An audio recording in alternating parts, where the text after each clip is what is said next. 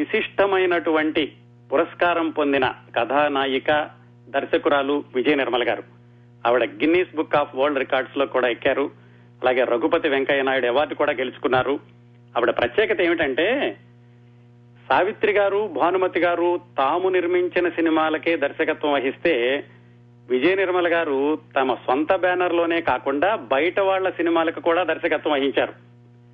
మొత్తం ఆవిడ ప్రపంచంలోనే మహిళా దర్శకురాలిగా అత్యధికమైనటువంటి చిత్రాలకి దర్శకత్వం వహించిన మహిళ విజయ నిర్మల గారు.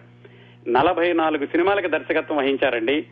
అందులో ఒకటి మలయాళం ఒకటి తమిళం నలభై రెండు తెలుగు సినిమాలు నలభై రెండు తెలుగు సినిమాల్లో ఇరవై రెండు బయట వాళ్ళకి చేసినవి ఇరవై సినిమాలు సొంత బ్యానర్ మీద చేసినవి. అదండి విజయ నిర్మల గారి ప్రత్యేకత. అంతేకాకుండా విజయ నిర్మల గారి మొదటి సినిమా అని మాట్లాడుకోవాలంటే ఆవిడలోని వివిధ కోణాలని మనం చూడాలి. ఆవిడ బాల నటిగా మొదలై ఆ తరువాత కథానాయికగా రూపుదిద్దుకుని దర్శకురాలిగా తరువాతి మెట్టు ఎక్కారు. అంటే విజయ నిర్మల గారి మొదటి సినిమా అంటే బాలనటిగా మొదటి సినిమా గురించి మాట్లాడుకోవాలి. అలాగే కథానాయికగా మొదటి సినిమా గురించి మాట్లాడుకోవాలి. అందులో కథానాయికగా ఆవిడ మలయాళంలో ప్రారంభించారు. అందుకని కథానాయికగా మలయాళంలో మొదటి సినిమా కథానాయికగా తమిళంలో మొదటి సినిమా కథానాయికగా తెలుగులో మొదటి సినిమా దర్శకురాలిగా మలయాళంలో మొదటి సినిమా దర్శకురాలిగా తెలుగులో మొదటి సినిమా. ఇన్ని మొదటి సినిమాల గురించి మాట్లాడుకోవాలండి విజయ నిర్మల్ గారి గురించి చెప్పుకునేటప్పుడు. విజయ నిర్మల్ గారు పంతొమ్మిది వందల నలభై నాలుగు ఫిబ్రవరి ఇరవైన మద్రాసులో పుట్టారండి. వాళ్ళ నాన్నగారు పేరు రామ్మోహన్ రావు. వాళ్ళ అమ్మగారి పేరు శకుంతలాదేవి. ఆమెకి ఇద్దరు తమ్ముళ్ళు ఒక అన్నయ్య అంటే ఆవిడ రెండవ సంతానం వాళ్ళ అమ్మగారికి నాన్నగారికి. వాళ్ళ నాన్నగారు ఏం చేస్తుండేవాళ్ళంటే మద్రాసులో ఆ రోజుల్లో వాహిని స్టూడియోలో సౌండ్ ఇంజనీర్గా పనిచేస్తూ ఉండేవాళ్ళు. వాహిని స్టూడియోలో సౌండ్ ఇంజనీర్ అంటే వెంటనే గుర్తొచ్చే ఇంకొక పేరు మన కళా తపస్వి కె విశ్వనాథ్ గారు.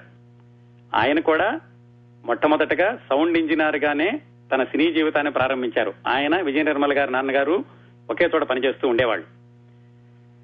ఇంకొకటి ఏమిటంటే విజయ నిర్మల గారి నాన్నగారి అక్కయ్య గారి అమ్మాయి రావు బాల సరస్వతి. ఆవిడ ఆ రోజుల్లో పేరు తెచ్చుకున్న గాయని బాల నటీమణి కూడాను. తెలుగు సినిమాలు మొదలైనటువంటి టాకీలు మొట్టమొద మొదలైనటువంటి కొత్తలో బాలనటిగా సినీ రంగ ప్రవేశం చేసి ఆ తర్వాత గాయనిగా చాలా సంవత్సరాలు పాటలు పాడినటువంటి రావు బాల సరస్వతి విజయ నిర్మల గారికి మేనత్త గారి అమ్మాయి అవుతుంది. అలాగే రావు బాల సరస్వతి గారికి ఇంకొక ప్రత్యేకత కూడా ఉందండి. ఈవిడ వచ్చే వరకు తెలుగు సినిమాల్లో ఎవరి పాటలు వాళ్ళే పాడుకునేవాళ్ళు ముందు రికార్డు చేసినప్పటికీ. తెలుగు సినిమాల్లో మొట్టమొదటి నేపథ్య గాయనిగా కూడా రావు బాల సరస్వతి గారికి ఒక ప్రత్యేకమైన గుర్తింపు ఉంది. ఎందుకు ఇంతసేపు చెప్పానంటే విజయ నిర్మల గారు బాలనటిగా సినీ రంగ ప్రవేశం చేయడానికి రావు బాల సరస్వతి గారు పునాది వేశారు. ఆవిడే కారణమని చెప్పుకోవచ్చు. అది ఎలా జరిగిందంటే చిన్నప్పుడే విజయ నిర్మల గారికి ఆవిడ అసలు పేరు అప్పుడు నిర్మల విజయ అనేది తర్వాత చేరింది. అది కూడా తర్వాత తెలుసుకుందాం. ఆమెకి చిన్నతనంలోనే భరతనాట్యం నేర్పమని బాల సరస్వతి గారే వీళ్ళ నాన్నగారికి చెప్పారు. అట్లా ఆమె మూడు నాలుగు సంవత్సరాల వయసు ఉన్నప్పుడే నాట్యం నేర్చుకోవడం మొదలుపెట్టారు. దాదాపుగా ఆరేడు సంవత్సరాల వయసు ఉన్నప్పుడు విజయ నిర్మల చిన్నపిల్లగా ఉన్నప్పుడు ఒకరోజు రాత్రిపూట నిద్ర లేచి చూసేసరికి ఆవిడ వేరే చోట ఉన్నారట హఠాత్తుగా భయం వేసిపోయి చిన్నపిల్ల కదా ఎలా ఉన్నాను ఏమిటని అటు ఇటు చూసేసరికి రావు బాల సరస్వతి గారు కనపడ్డారు. ఓహో చుట్టాల ఇంట్లోనే ఉన్నానులే అనుకుని కొంచెం స్థిమిత పడ్డారు. అప్పుడు రావు బాల సరస్వతి చెప్పారట నిన్ను ఈరోజు మధ్యాహ్నం ఒక చోట తీసుకెళ్తాను. అది సినిమా షూటింగు. ఆ సినిమా షూటింగ్లో నువ్వు నటించాలి అని చిన్నపిల్లకి చెప్పారట. సరే అలాగే చేస్తాను అని చెప్పి బాల సరస్వతి గారితో కలిసి ఆ రోజు మధ్యాహ్నం స్టూడియోకి వెళ్ళారు రావు బాల సరస్వతి గారు అంతకు ముందే మాట్లాడారనమాట ఆ సినిమా వాళ్ళతోటి. వాళ్ళు అడిగారు ఒక చిన్నపిల్ల ఎవరుంటే కావాలని అందుకని ఈవిడ్ని తీసుకుని వెళ్ళారు అక్కడికి వెళ్ళేసరికి షూటింగ్ జరుగుతోంది. చిన్నపిల్లకి ఇంకా షూటింగ్ అంటే ఏమిటో తెలియదు అక్కడికి వెళ్ళగానే దర్శకులు గారు చాలా ముతక మాటలు మాట్లాడుతూ ఉంటారు ఆయన. చాలా ప్రసిద్ధి. ఆ విధంగా కూడా ఆయన సినిమాల్లో ఆ రోజుల్లో ఆయన చిన్నపిల్లని చూడగానే గబగబా మేకప్ వేయించేసి ఓకే ఏడు అన్నారట. ఈ పిల్ల ఏడవలేదు నవ్వమన్నారు నవ్వలేదు. ఆయనకు బాగా కోపం వచ్చేసి తిట్లు లంఘించుకున్నారట. దాంతో చిన్నపిల్లగా ఉన్న విజయ నిర్మల వెంటనే ఏడవటం మొదలు పెట్టేశారు వెంటనే కెమెరా ఆన్ చేసేసి ఆవిడ మీద ఆ షార్ట్స్ అన్ని తీసేసి ఏడుస్తూ ఉండగాను అది అయిపోయాక దగ్గరకు వచ్చి బాగా చేసావమ్మా సరిగ్గా నువ్వు ఇలా ఏడవటమే కావాలి మా సినిమాలోనూ అని చెప్పి బొద్దుకించి ఆవిడకి ఏం కావాలో అది తినిపించారట ఆ తినుబండార వెళ్ళగానే ఈవిడ నవ్వడం మొదలుపెట్టింది. మళ్ళా ఇంకో షాట్ తీసుకున్నారు నవ్వుతున్న షాట్. ఆ విధంగా బాలనటిగా మొట్టమొదటిసారిగా విజయ నిర్మల్ గారు కెమెరా ముందు నుంచున్నటువంటి దృశ్యం అది. ఆ దర్శకుడి పేరు పి పుల్లయ్య గారు. ఆ సినిమా పేరు మత్స్యరేఖ. అది ఒక తమిళ సినిమా. దాంట్లో టిఆర్ మహాలింగం అని ఆ రోజుల్లో పెద్ద హీరో అన్నమాట. ఆయన హీరో. ఆ హీరో చిన్నప్పటి వేషమే విజయ నిర్మల బాలనటిగా సినీ రంగ ప్రవేశం చేసింది. దాంట్లో హీరోయిన్ ఎస్వర లక్ష్మి. ఈ బాలనటి తండ్రిగా వేసింది ఆ రోజుల్లో చాలా పేరు తెచ్చుకున్న బిఆర్ పంతులు అనేటటువంటి క్యారెక్టర్ యాక్టర్. విజయ నిర్మల గారికి మొట్టమొదటిసారిగా మేకప్ చేసింది ఆ సినిమాలో చిన్నపిల్లగా ఉన్నప్పుడు హరిబాబు అని ఆ రోజుల్లో ఈ హరిబాబు అనే ఆయన దగ్గర మేకప్ చేయించుకోవడానికి పెద్ద పెద్ద హీరోలందరూ క్యూలో నుంచునే వాళ్ళటండి. ఒక్కసారి ఆయనతో మేకప్ చేయించుకుంటే జాతకం మారిపోతుంది సినీ రంగంలో స్థిరపడతారు అనేటటువంటి ఒక నమ్మకమే కాకుండా ఆయన మేకప్ చేసేటటువంటి విధానానికి కూడా చాలా మంది దర్శకులు నటీనటుల్ని ఆయన దగ్గరికే పంపిస్తూ ఉండేవాళ్ళు. ఆ విధంగా ప్రసిద్ధమైన మేకప్ మ్యాన్ తోటి మేకప్ చేయించుకుని మొట్టమొదటిసారిగా బాలనటిగా కెమెరా ముందు నటించారు విజయ నిర్మల గారు. ఇంకా అక్కడి నుంచి ఈ చిన్నపిల్ల బాగా నటించిందని పేరు రావడంతో బాలనటిగా అవకాశాలు రావడం మొదలైనవి తరువాతి అవకాశం సావిత్రి జమినీ గణేశన్ గారు తమిళంలో నటించినటువంటి మనం పోలే మాంగళ్యం అనే సినిమాలో బాలనటిగా రెండో అవకాశం వచ్చింది ఆవిడికి. అదేమిటంటే రైల్లో అడుక్కునేటటువంటి అనాథ బాలికగా నటించారు. అక్కడ సావిత్రి గారికి చాలా దగ్గరయ్యారు. సావిత్రి గారి చిన్నపిల్లని దగ్గర తీసుకుని చాలా ఆత్మీయంగా ప్రేమగా చూసుకుంటూ ఉండేవాళ్ళట. ఆ తర్వాత సింగారి అని ఇంకో తమిళ సినిమాలో నటించారు ఇంకో బెంగాలీ సినిమాలో కూడా నటించారు. ఆ తర్వాత బాలనటిగా విజయ నిర్మల్ గారి కెరీర్ కొనసాగుతున్న రోజుల్లో మనం ముఖ్యంగా చెప్పుకోవాల్సింది మరో రెండు సినిమాల గురించండి భూ కైలాస్ అని ఆ రోజుల్లో వచ్చిన సినిమా. పంతొమ్మిది వందల నలభై ఎనిమిది నల యాభై ఎనిమిది యాభై తొమ్మిది ప్రాంతాల్లో వచ్చిన సినిమా. ఆ సినిమాలో అక్కినే నాగేశ్వరరావు గారికి ఒక పాట ఉంటుంది రాముని అవతారం రఘుకుల సోముని అవతారం అని. ఆ పాటలో అక్కినే నాగేశ్వరరావు గారి పక్కన నటించాలి అని ఈమెను తీసుకెళ్ళారు. ఎనిమిది తొమ్మిది సంవత్సరాల వయసు ఉంటుంది అప్పట్లో. తీసుకెళ్ళి షూటింగ్ చేశారు. కానీ ఎన్ని రోజులైనా అక్కినే నాగేశ్వరరావు గారి పక్కన రావట్లేదు. రెండు రోజులు షూటింగ్ అయింది ఈమె అడిగిందట అక్కినే నాగేశ్వరరావు గారి పక్కన కదా ఆయన రాలేదు ఏమిటి అంటే ఆయన కూడా ఉంటారమ్మా కానీ పక్కన నుంచుని నువ్వు నటించాల్సిన అవసరం లేదు. నీ షార్ట్స్ విడిగా తీసుకుంటాం ఆయన షార్ట్స్ విడిగా తీసుకుంటాం అని చెప్పారు. ఆ విధంగా పేరుకి అక్కినే నాగేశ్వరరావు గారితో కలిసి ఆ పాటలో నటించినప్పటికీ ఆవిడ నిజంగా షూటింగ్లో అయితే అక్కినే నాగేశ్వరరావు గారి పక్కన లేరు. అది భూ కైలాస్లో బాలనటిగా నటించినటువంటి సంఘటన. బాలనటిగా విజయ నిర్మల గారు చిట్ట చివరిసారిగా నటించినటువంటి సినిమా ఎన్టీ రామారావు గారి పాండురంగ మహత్యం.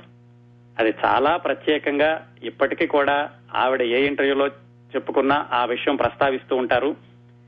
అలాగే పాండురంగ మహత్యం సినిమా గురించి మాట్లాడుకున్నప్పుడు పాండురంగ మహత్యం సినిమా గురించి రాసినప్పుడు తప్పనిసరిగా విజయ నిర్మల గారి పేరు ఉదహరిస్తూ ఉంటారు. ఎందుకంటే పాండురంగ మహత్యం అనగానే మనకు గుర్తొచ్చేది కృష్ణ ముకుంద మురారి అనే పాట. ఆ పాటలో బాలకృష్ణుడిగా నటించింది విజయ నిర్మల గారు.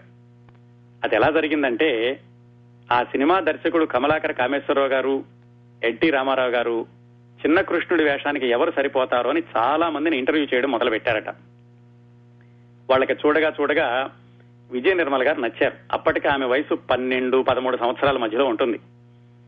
ఆవిడని సెలెక్ట్ చేసుకున్నాక మొట్టమొదటిసారిగా ప్రధాన మేకప్ ఒకళ్ళు చేస్తే చివరగా తిలకం దిద్దడం మిగతా ఫైనల్ టచ్అప్ అంతా ఎన్టీ రామారావు గారు చేశారట. చేసి ఆ పాటలో జయకృష్ణ ముకుంద మురారి అనే పాటలో శ్రీకృష్ణుడిగా నిలబెట్టారు. పన్నెండు రోజుల పాటు ఆ పాట షూటింగ్ జరిగింది. మొదటి రోజు బాగానే ఉంది.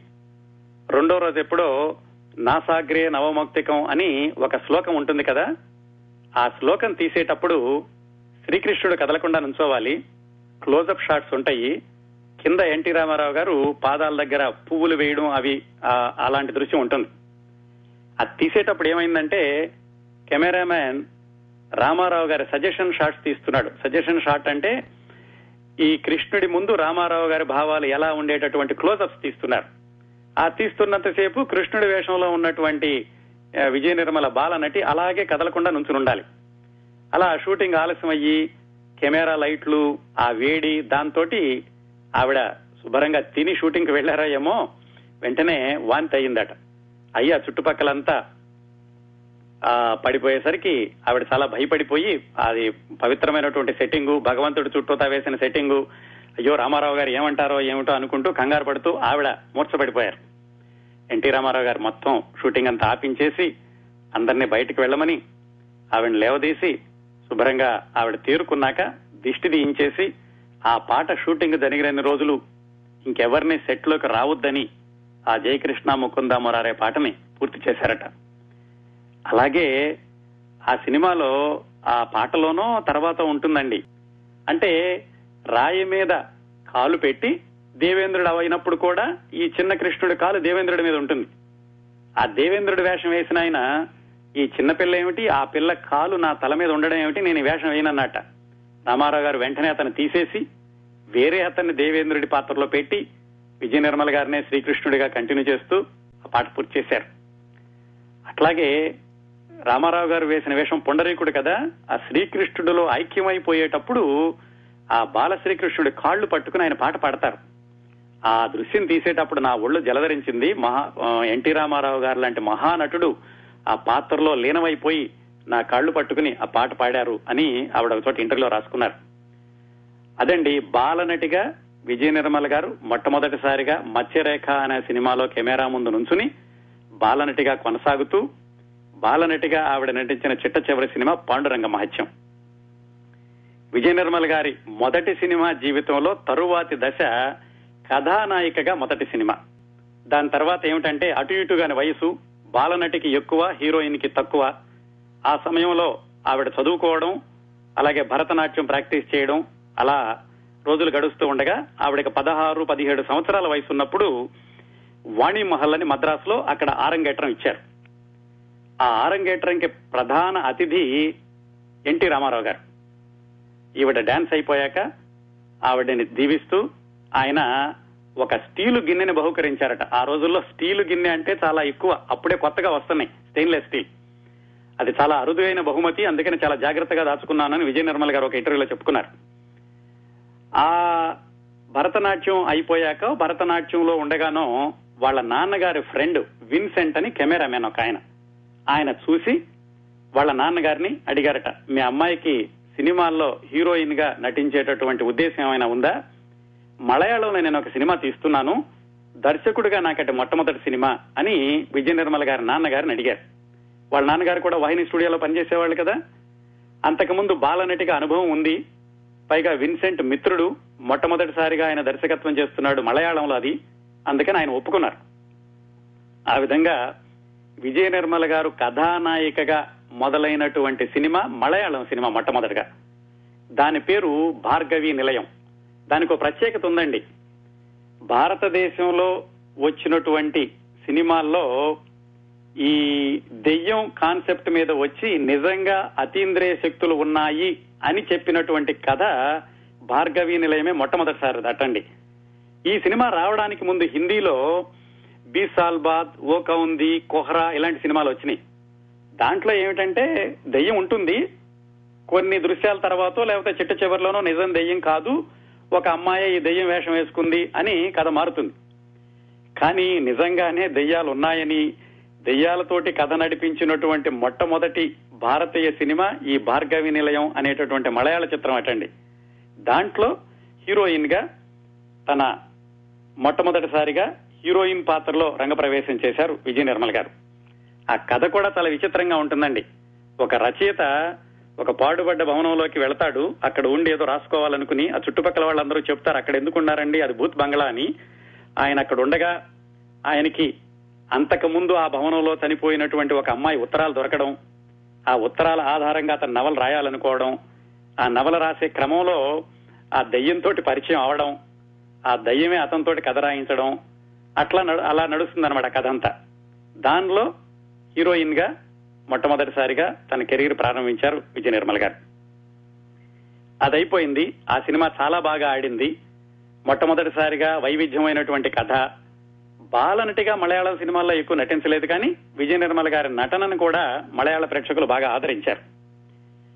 అదైపోయి ఆ సినిమా ఎడిటింగ్ వాహిని స్టూడియోలో జరుగుతూ ఉండగా వాహిని స్టూడియోకి సంబంధించినటువంటి బిఎన్ రెడ్డి గారు ఆ రషెస్ చూసి ఎవరు ఈ అమ్మాయి బాగా చేసింది?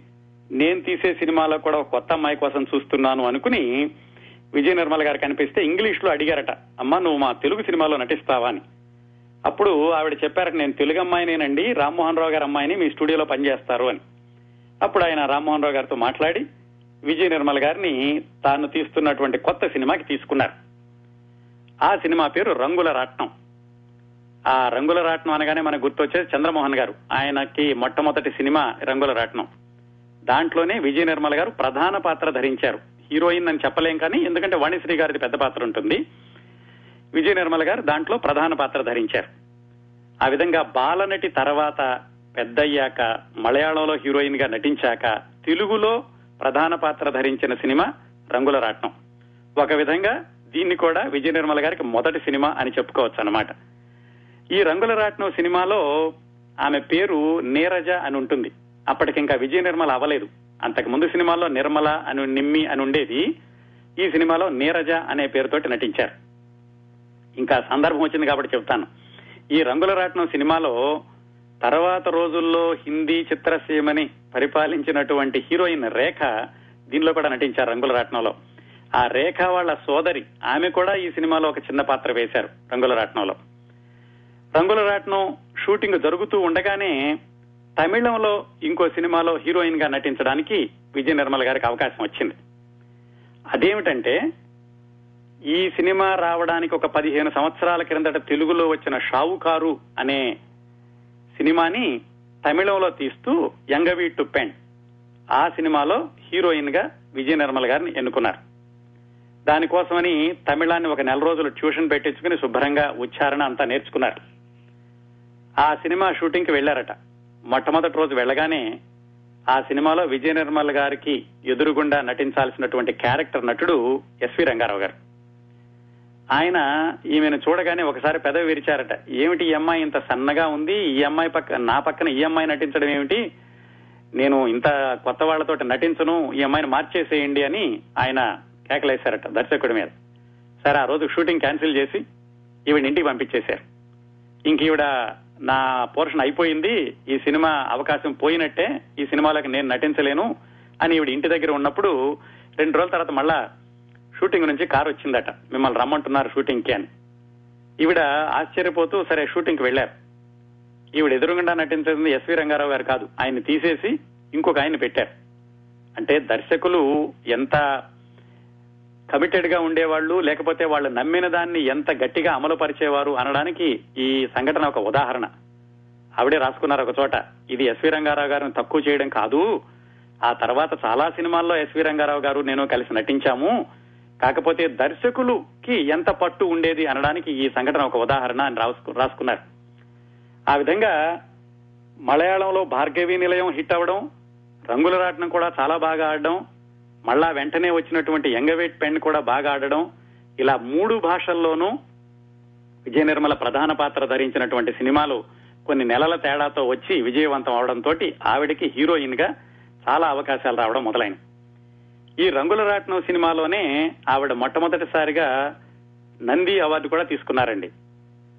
ఈ సినిమాలో ఇంకొక సంఘటన కూడా జరిగింది రంగుల రాట్నంలో నటించేటప్పుడు. ఆవిడికి మేకప్ వేస్తున్నది కుమార్ అని ఒక పెద్ద ఆయన. ఆయన మేకప్ వేస్తున్నట్టు ఒకసారి బిఎన్ రెడ్డి గారు సెట్ అంతా రెడీ చేసుకుని ఉన్నారు. ఈవిడ ఇంకా రావట్లేదు మేకప్ పూర్తి కాలేదు. ఆయనేమో షూటింగ్ లేట్ అయిపోతుందని గబగబా వచ్చి మేకప్ మ్యాన్ దగ్గర ఏమిటి ఏం చేస్తున్నావు ఇంతసేపు మేకప్ అవుతుందని అడిగితే ఆయన పొరపాటున బ్రష్ తీసుకెళ్ళి ఆవిడ కంట్లో గుచ్చేశాడు. ఆవిడ కళ్ళేమిటే నీళ్ళు గారుతునేసరికి ఆవిడ బయటకు వెళ్ళలేకపోతున్నారు. ఆయన ఆ సీనియర్ మేకప్ మ్యాన్ని కోపడి నువ్వు వద్దునైనా నువ్వు పక్కనుండని ఆయన అసిస్టెంట్ మేకప్ మ్యాన్ తోటి ఆవిడకి మేకప్ పూర్తి చేయించి ఆ రోజు షూటింగ్ తీసుకెళ్ళారు. ఎందుకంత వివరంగా చెప్పానంటే ఆ రోజు అసిస్టెంట్ మేకప్ మ్యాన్గా ఉండి ఈవిడికి మేకప్ వేసిన ఆయన పేరు మాధవరావు. ఆ తర్వాత దాదాపుగా నలభై ఐదు సంవత్సరాల పాటు కృష్ణ గారికి పర్సనల్ మేకప్గా ఉన్నారు ఆయన. పర్సనల్ మేకప్ మ్యాన్గా కొనసాగారు ఆ మాధవరావు గారు.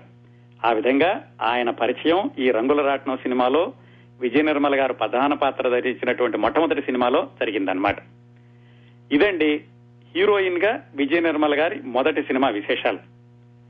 ఇంకా ఆవిడ జీవితంలో నిజంగా ఈ వరల్డ్ రికార్డు సాధించినటువంటి పాత్ర దర్శకురాలిగా. దర్శకురాలిగా మొదటి సినిమా ఎలా మొదలైందో చూద్దాం. ఈ రంగుల రాట్నం ఎంగవీట్ పెన్ అయిపోయాక చాలా అవకాశాలు వచ్చాక వరుసనే ఆవిడ ఐదో సినిమా అనుకుంటాను సాక్షి. ఐదో సినిమానో మూడో సినిమానో. బాపు గారి మొట్టమొదటి సినిమా. ఆ సినిమాలో హీరోయిన్గా నటిస్తున్నప్పుడు ఆవిడ బాపు గారు దర్శకత్వం చేసేటటువంటి శైలిని గమనించి ఆవిడకి దర్శకత్వం మీద చాలా ఆసక్తి కలిగిందట. ఆయన అన్ని బొమ్మలు వేసుకోవడం చక్కగా ముందే రిహార్సల్స్ చేయడం ముందే అందరికీ ఆయన వివరించడం ఎటు నుంచి ఎటు నడవాలి సంభాషణ ఎలా చెప్పాలి ఇలాంటివన్నీ నచ్చి ఆవిడకి ఎప్పటికైనా సరే దర్శకత్వం చేయాలి తొందరగా దర్శకత్వం చేయాలి అని కూడా అనిపించింది.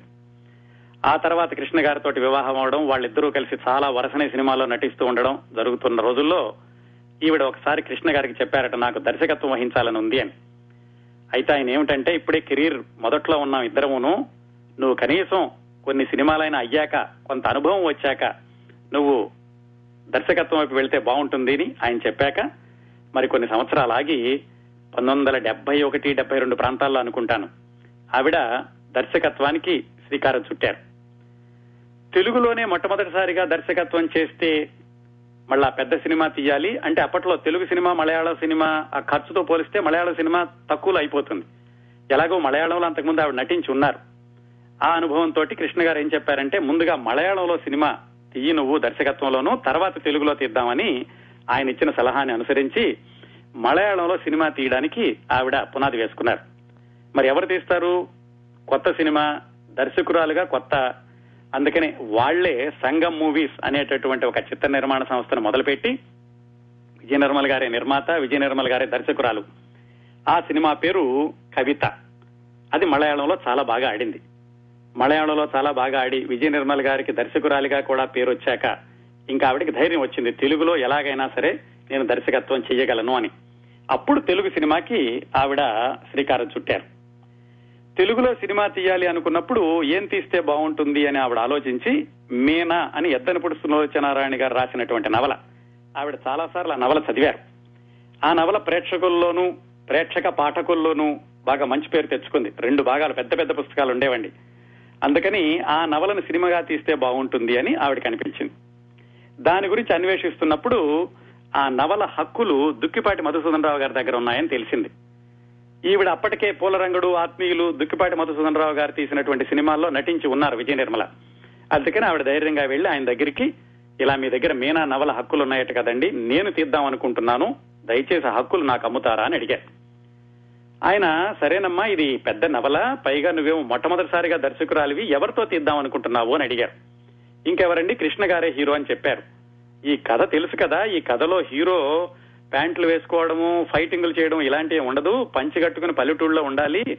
కృష్ణ గారేమో అసలే యాక్షన్ సినిమాల్లో ఉన్నారు. ఆయన తీసుకొచ్చి ఈ సినిమాలో పంచికట్టుతో చూపిస్తావా నువ్వు అని ఆయన కొంచెం నిరుత్సాహపరిచారు. ఆవిడ మాత్రం పట్టు వదలకుండా లేదండి నాకు గట్టి నమ్మకం ఉంది. కృష్ణ గారు ఈ పాత్రకి సరిపోతారు. ఈ సినిమా బాగా తీయగలన నమ్మకం ఉంది అని ఆయనతో ఎలాగైతే చర్చించి ఒప్పించి మొత్తానికి ఆయన దగ్గర నుంచి ఆ మీనా సినిమా యొక్క హక్కులు తీసుకున్నారు. తీసుకుని షూటింగ్ మొదలుపెట్టారు. షూటింగ్కి వెళ్ళబోయే ముందే ఈవిడ బాపు గారి దగ్గర గమనించినటువంటి ఆ టెక్నిక్స్ అన్ని చూసి ముందే ఒక క్యారం బోర్డు పెట్టుకుని దాని మీద చిన్న చిన్న మనుషులు బొమ్మలు పెట్టి ఎవరు కెమెరా ఎటు నుంచి ఎటువైపు వెళ్ళాలి ఇలా అంతా ముందే ప్రాక్టీస్ చేసుకుని షూటింగ్కి వెళ్ళారు అయితే ఆ షూటింగ్లో ఎస్వి రంగారావు గారిని ప్రధాన పాత్రకి తీసుకున్నారు. ఆవిడ అనుకున్నారట మొట్టమొదటి తమిళ సినిమాలో నన్ను వద్దన్నటువంటి ఎస్వి రంగారావు గారిని నేను డైరెక్ట్ చేయబోతున్నాను అని చాలా థ్రిల్లింగ్గా ఫీల్ అయ్యారు. దురదృష్టవశాత్తు ఎస్వి రంగారావు గారు చనిపోయారు అప్పుడు. అందుకని ఎస్వి రంగారావు గారి పాత్రలో గుమ్మడి గారిని తీసుకుని షూటింగ్ మొదలు పెట్టారు ఆ షూటింగ్ మొదలు పెట్టినప్పుడు అందరూ పెద్ద పెద్ద వాళ్ళు అంటే అప్పటికే సినిమాల్లో చాలా ప్రసిద్ధమైనటువంటి పాత్రలు పోషిస్తున్న పోషిస్తున్న క్యారెక్టర్ నటులు నటీమణులు. ఎస్ వరలక్ష్మి గారు సూర్యకాంతం గారు చంద్రకళ జగ్గయ్య గారు గుమ్మడి గారు వీళ్ళందరూ పెద్ద పెద్ద వాళ్ళు అప్పటికే. వాళ్ళని ఈమె దర్శకత్వం వహించాలి. మొట్టమొదటిసారిగాను. సో అందరూ చూస్తున్నారు ఈ అమ్మాయి ఎలా చేస్తోందా ఏమిటా అని. ఈవిడ చూస్తేనేమో చకచక తీసేస్తున్నారు షాట్లన్నీ. సాధారణంగా నెమ్మదిగా ఒక షాట్ తీసాక మళ్ళా మార్చి ఇంకొక షాట్ తీసి ఇంకో చోటకి మార్చి లైటింగ్స్ అడ్జస్ట్ చేసుకుని ఇంకో షాట్ తీసి అలా తీస్తారు. ఈవిడేమో ఒకసారి కెమెరా పెట్టాక చకచక తీసేస్తున్నారట. అసలు వాళ్ళకి అనుమానం వచ్చింది నిజంగా ఈ అమ్మాయి తీస్తోందా ఊరికే స్టార్ట్ కట్ అంటోందా అని. సూర్యకాంతం గారు అయితే అలా చేయండి ఇలా చేయండి అని విజయ నిర్మల చెబుతుంటే ఆ చేసావులే నేను చేస్తానులే అని అనేవాళ్ళట మొదటి రోజు. సరే దర్శకురాలుగా ఎలాగైనా పట్టు తెచ్చుకోవాలి. ఇప్పుడు ఒకటికి రెండు సార్లు చెప్పి చూశారు. అలాగే యశ్వర లక్ష్మి గారు మేకప్ చేసుకుని వచ్చారట. ఆవిడేమో తల్లి పాత్ర ఆవిడ చక్కగా హీరోయిన్ లాగా అలంకరించుకుని కంటికి కనుబొమ్మలు అవి దిద్దుకుని వచ్చారట. అయితే విజయ నిర్మల గారు చెప్పారు అమ్మ అలా కాదు ఇది తల్లి పాత్ర అంత మేకప్ ఉండకూడదు అని. ఆ నాకు తెలుసులే అన్నారట. అలా కాదు అని చెప్పించి ఒప్పించి మార్పించారు. అల్లు రామలింగయ్య గారు అప్పటికే పది పదిహేను సినిమాల్లో నటిస్తూ ఉండేవాళ్ళు ఒకేసారి. ఆయన గబగబా షూటింగ్ వచ్చి ఈవిడ డైలాగ్ చెప్పమంటే ఏమిటమ్మా డైలాగు? ఇలాగా చెప్పేది? ఇలా కాదు? అని ఆయన ఆర్గ్యూ చేయడం మొదలు పెట్టారట ఆవిడ కాదండి అల్లు రామలింగయ్య గారు ఇలాగే చెప్పాలి. ఈ నవలను నేను తొంభై సార్లు చదివాను. ఈ డైలాగ్ని ఇలాగే చెప్పాలి అని ఆయన్ని కూడా ఒత్తిడి చేసి అలాగే చెప్పించారట. ఇంకా గుమ్మడి గారు అయితే అసలు ఈవిడ తీసే విధానానికి నిజంగా కెమెరాలో ఫిల్మ్ ఉందా లేదా ఇంత ఫాస్ట్గా అవుతోందా అని ఆయనకు కూడా అనుమానం వచ్చి మొదటి రోజు చెప్పారట. అమ్మా నాకు నువ్వు తీసే దాని మీద అనుమానంగా ఉంది. నీకు నువ్వు తీసింది చూసే వరకు కూడా నాకు నమ్మకం కలగదు అని ఆయన విగు తీసేశారట మొదటి రోజు. విజయ నిర్మల గారి దగ్గరికి వెళ్ళి ఏమండి నేను తీసిందంతా కూడా రాత్రికి ప్రాసెస్ చేసి రేపు పొద్దున్నే చూపిస్తాను. మీకు నచ్చకపోతే నేను మళ్ళీ తీస్తాను అన్నారట. ఆ రాత్రి అంతా ఆవిడ కష్టపడి తీసిన ఫిలింని ప్రాసెస్ చేసి మర్నాడు పొద్దున్నే గుమ్మడి గారికి చూపిస్తే ఆయన చాలా మెచ్చుకుని నువ్వు హడావిడిగా తీస్తున్నావు అనుకున్నా కానీ ఇంత పని రాక్షసి అనుకోలేదు అని ఆయన కూడా ఎంతో సహకరించి మిగతా వాళ్ళు కూడా ఆ రెండో రోజు మూడో రోజు నుంచి ఆవిడకి పూర్తిగా సహకరించి ఆ మీనా సినిమాని సక్సెస్ఫుల్గా పూర్తి చేశారు. ఆ మీనా సినిమాలో ఇంకొక విశేషం కూడా ఉందండి. అప్పటికే పాఠకుల్లో ఎంతో అంచనాలు ఉన్నాయి ఆ- ఆ నవల మీద. అంత పెద్ద నవలని మూడు గంటలుగా కుదించడం పైగా మొట్టమొదటిసారిగా దర్శకత్వం చేయడం అంటే కత్తి మీద సాము. దాన్ని అవలీలగా అధిగమించి విజయం సాధించారు విజయ నిర్మల్ గారు. ఆ సినిమాని కొంత భాగం కృష్ణ గారి సొంత ఊరు బుర్రిపాలెంలో కూడా తీశారు. జాగ్రత్తగా గమనిస్తే దాంట్లో ఎక్కడో ఒక ముత్తైదులు వచ్చేటటువంటి సీన్లో కృష్ణ గారి అమ్మగారు కూడా ఉంటారు. అలా ఆ సినిమాని విజయవంతంగా పూర్తి చేసి దర్శకురాలిగా మొట్టమొదటిసారిగా విజయ నిర్మల గారు చాలా బాగా చేయగలరు అని మంచి పేరు తెచ్చుకోవడమే కాకుండా అప్పుడు పడినటువంటి పునాది ఆవిడకి తర్వాత నలభై నాలుగు సినిమాలు. తన బ్యానర్లోనే కాకుండా వేరే బ్యానర్స్లో తీయడానికి కూడా గట్టి పునాది వేసింది మీనా సినిమా. ఆ తర్వాత శివాజీ గణేశన్ రజనీకాంత్ లాంటి అక్కినే నాగేశ్వరరావు గారు ఒక్క ఎన్టీ రామారావు గారు తప్ప చాలా మంది నటీనటుల్ని దర్శకత్వం చేశారండి విజయ నిర్మల గారు. అది ఆవిడ తెలుగులో దర్శకురాలిగా మొదటి సినిమా. అవండి విశేషాలు?